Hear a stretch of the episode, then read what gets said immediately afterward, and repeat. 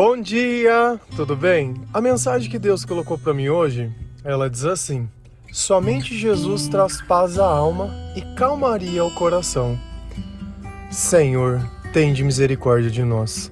Perdoa, Pai, todos os nossos pecados. Livra-nos de todo mal. Nos afasta de tudo aquilo que não vem de ti. Nós agradecemos, Senhor, por mais esse dia, pelo alimento, pela presença, pela palavra. Aceita, Senhor, essa nossa oração esse nosso louvor, pois nós te amamos, bendizemos, adoramos. Somente tu é o nosso Deus e em ti confiamos.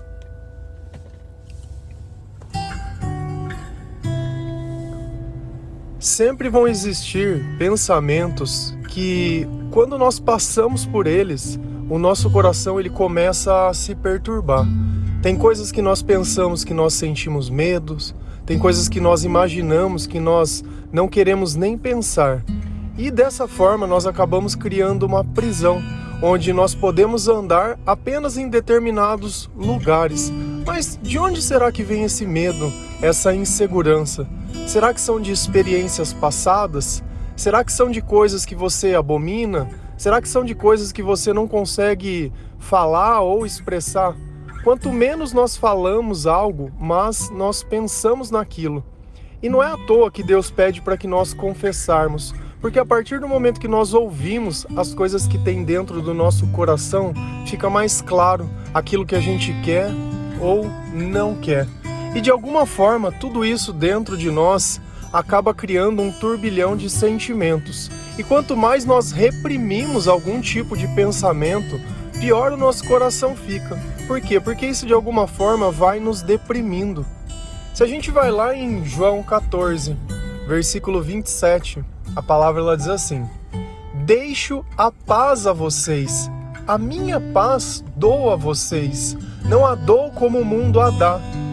Não se perturbe o seu coração, nem tenham medo. Olha como Jesus ele de novo, nós falamos ontem sobre medo, ele de novo fala sobre o sentimento de medo e ele está ligado ao que há perturbação. Então, de alguma forma, eu começo a pensar e a acreditar naquelas coisas, e isso gera em mim o sentimento de medo. E esse medo, na maior parte do tempo, ele paralisa. Se eu tenho medo de algo, muitas vezes eu nem tento. Diga aquele que tem medo de errar.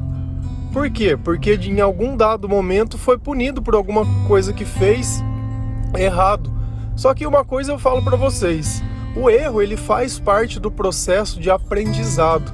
Se eu erro, entendo o meu erro e não faço mais, é perfeito. Se a gente olha Jesus, todas as vezes que ele encontrava alguém, o exemplo da mulher adúltera, o que, que ele falou? Olha, vá e não peque mais.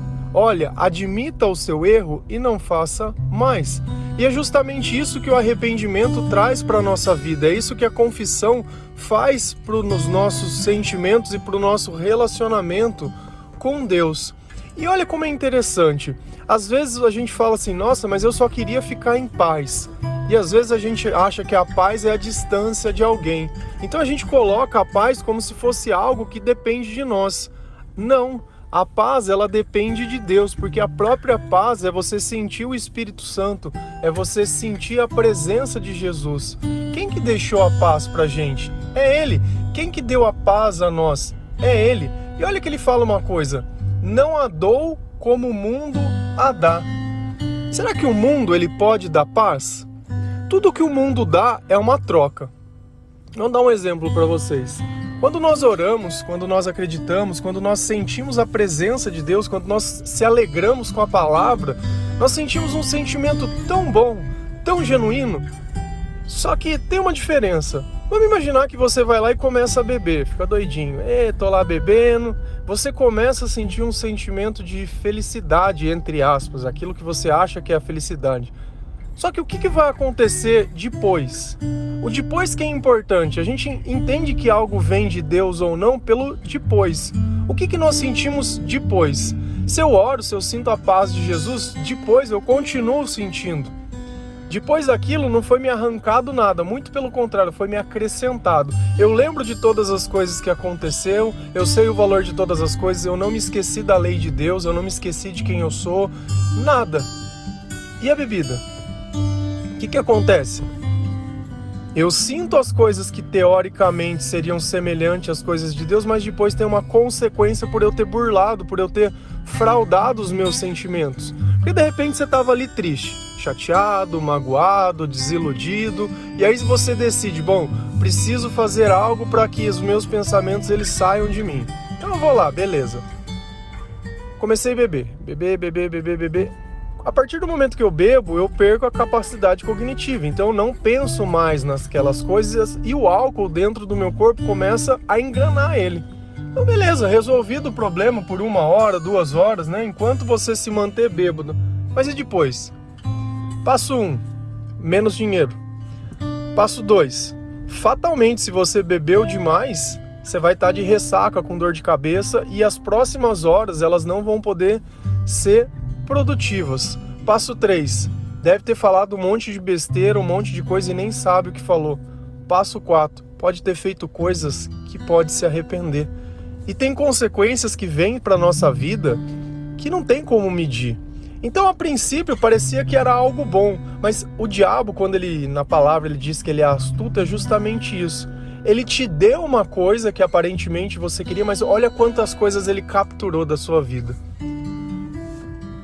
E a gente não entende isso. A gente é muito bobo, a gente é muito sem noção.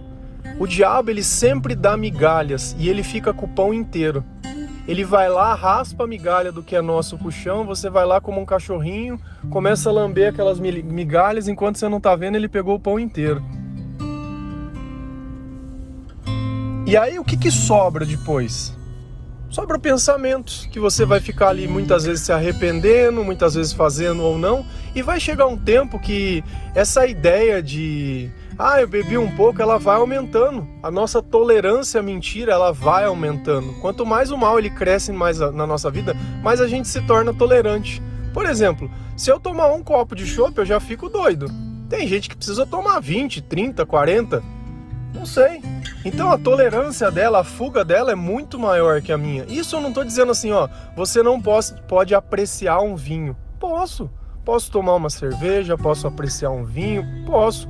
Mas é diferente eu, é, eu utilizar a bebida como um alimento, degustação, não como um remédio da alma, não como algo que eu preciso. Ai, tive uma semana cansativa. Que a gente aprende com o tempo é não viver de final de semana. Porque quando a nossa vida, entre aspas, ela sai dos trilhos, né? Por quê? Primeiro, por que ela saiu dos trilhos? Essa veio a pergunta número um. Eu te falo, porque Jesus ele não estava no barco. Então, veio a tempestade, veio tudo o que aconteceu e você ficou ali, à deriva, olhando tudo acontecendo, não tinha com quem contar, de repente querendo desabafar com alguém, como se alguém pudesse resolver os seus problemas, sabe? Reclamando das pessoas, fazendo como muitas vezes nós também fazemos parte do problema. Isso eu não estou dizendo que você tem que suportar uma relação abusiva, suportar uma vida infeliz. Não, estou dizendo nada. Ninguém aqui é hipócrita. A gente sabe o que é certo e o que é errado. Mas esse comportamento destrutivo ele vem porque outros comportamentos estão sendo suprimidos. Lembra que lá no começo eu disse, olha, quando a gente começa a proibir algum tipo de pensamento, algum tipo de coisa, isso começa a crescer dentro da gente. Chega uma hora que isso nos domina. Se a gente vai lá em Mateus 8, 24 e 25, a palavra ela diz assim: De repente, uma grande tempestade agitou o lago, de tal maneira que as ondas começaram a cobrir o barco, e Jesus estava dormindo. Os discípulos chegaram perto dele e o acordaram, dizendo: Socorro, Senhor, nós vamos morrer. Você imagina a situação. Eles estão atravessando um rio, começa uma tempestade, Jesus está dentro daquele barco. Eles viram Jesus fazendo tantos milagres e tantas coisas, e ainda assim eles estavam desesperados. Olha como na nossa vida, e isso é muito importante, a gente precisa aprender a transpor as coisas.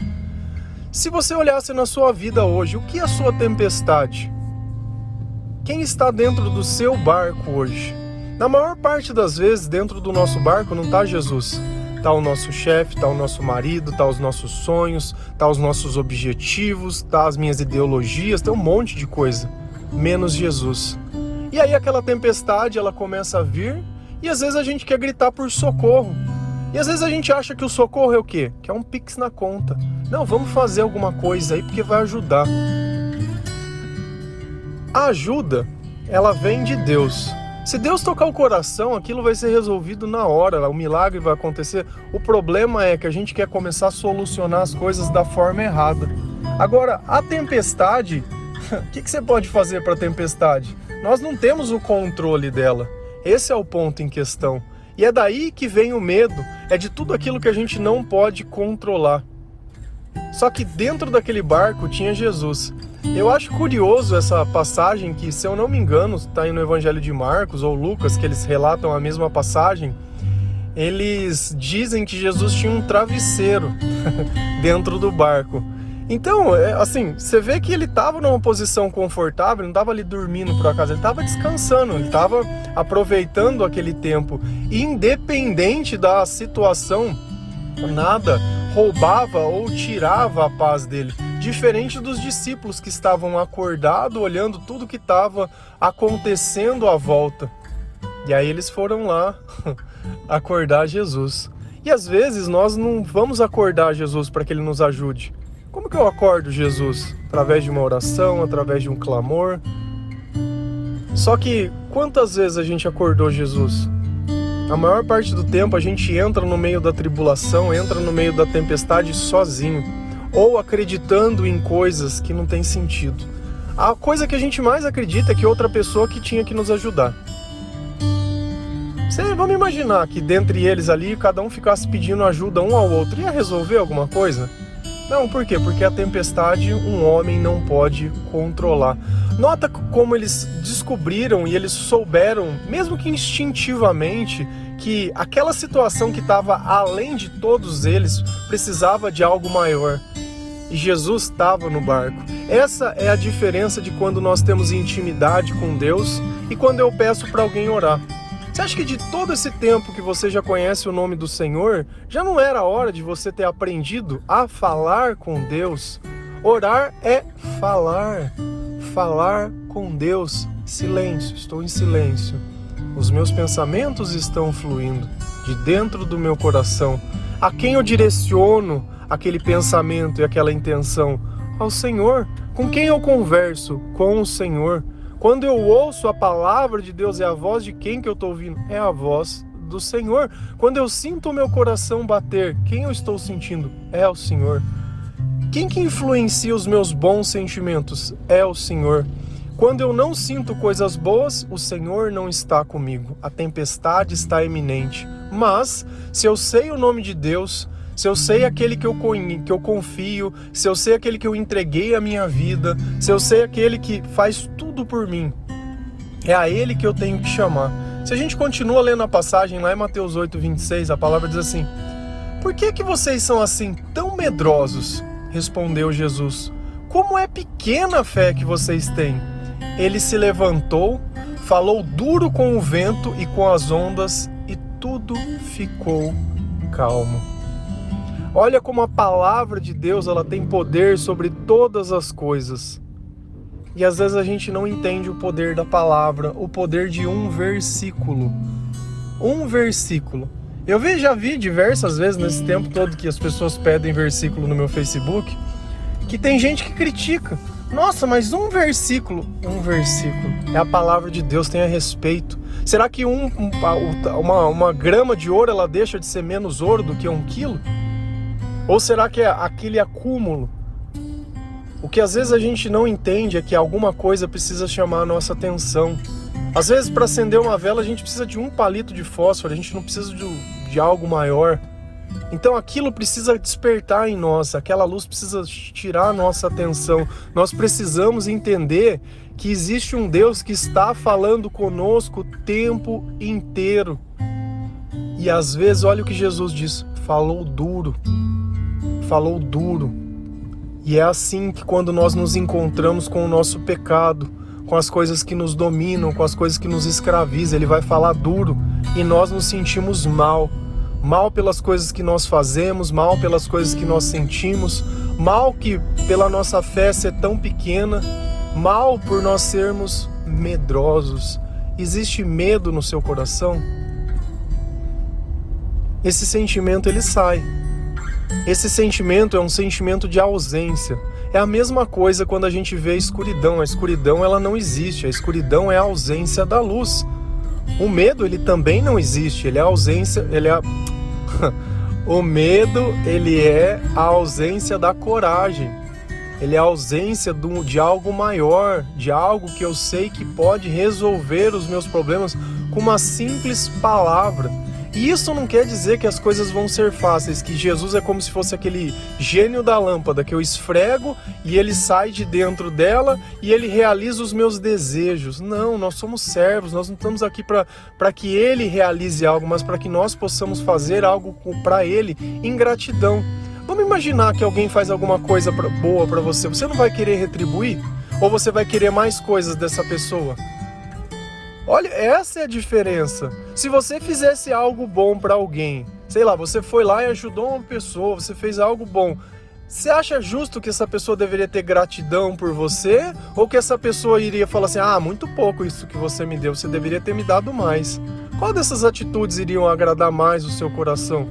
Nós, a gente tem, tem que olhar que nós devemos tratar o Senhor da forma que nós queremos ser tratados. E assim também como as outras pessoas. Porque quando nós amamos Deus acima de todas as coisas, nós levamos em conta tudo aquilo que Deus ele nos ensina. Então, através dos ensinamentos de Jesus, através da paz que Jesus dá para o nosso coração, através da palavra dura que vem para trazer aquela calmaria ao nosso espírito, em saber que as coisas que a gente precisa não estão no mundo, em saber que Jesus ele sempre vai estar ali para quando a gente dizer alguma coisa, só que olha como Deus ele exortou primeiro antes de resolver o problema, porque ele poderia ter levantado falando: "Vento, fica quieto" e voltado a dormir, não ter falado nada. Mas não. Jesus ele tem que sempre orientar. Olha, isso está acontecendo por causa disso. Todos os dias o devocional ele serve justamente para isso. Olha, isso está acontecendo por causa disso. Vem cá que eu vou te deixar em paz agora. Isso está acontecendo por causa disso e ele vem acalmando as tempestades. Vai chegar um tempo que Jesus já não vai mais ser. Não que ele não seja necessário, mas nós não precisamos mais ficar incomodando ele com o nosso medo, nem com a nossa falta de fé, nem com a nossa gritaria. Por quê? Porque a palavra de Deus ela nos aperfeiçoou. E isso não quer dizer que nós não vamos ser dependentes do Senhor. Muito pelo contrário, porque nós sempre vamos ser dependentes dele mas quer dizer que nós aprendemos com as coisas que acontecem na nossa vida, mediante as coisas que nós solicitamos a presença de Deus. E aí nós vamos nos capacitando para algo ainda maior. Mas nós entendemos que a paz, ela não é a presença ou o acontecimento que nós queremos, assim como a felicidade. E a calmaria que ele traz ao nosso coração é a própria palavra. Palavra muitas vezes dura, mas palavras verdadeiras. Conhecereis a verdade e a verdade vos libertará. E é justamente isso que a gente crê, e é justamente isso que nós buscamos todos os dias. Todas as vezes que nós trazemos relatos ou fazemos alguma coisa, sempre está pautado nas coisas que o Senhor ensina. Então não adianta a gente querer achar que as coisas vão ser do nosso jeito. Não vão. Somente o Senhor pode trazer esse sentimento. Se você acha que a sua vida não tem paz, Às vezes a gente vai ter que chamar Jesus, mas vai vir palavras duras, vão. Nós vamos ter que nos arrepender, vamos. Vamos nos encontrar com o nosso pecado, vamos, mas vamos deixar também de ser escravos. E uma nova vida e uma nova criatura ela vai nascer, graças à misericórdia de Deus. Amém?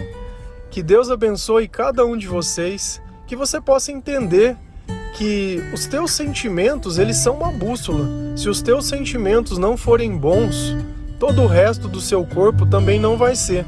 As tuas palavras, fatalmente, elas também não serão boas. Os teus pensamentos. Mas a partir do momento que Jesus acorda, que Jesus fala duro conosco, que aquela paz chega ao nosso coração, que nós paramos de nos perturbar, que nós paramos de sentir medo e que nós podemos pensar em todas as coisas.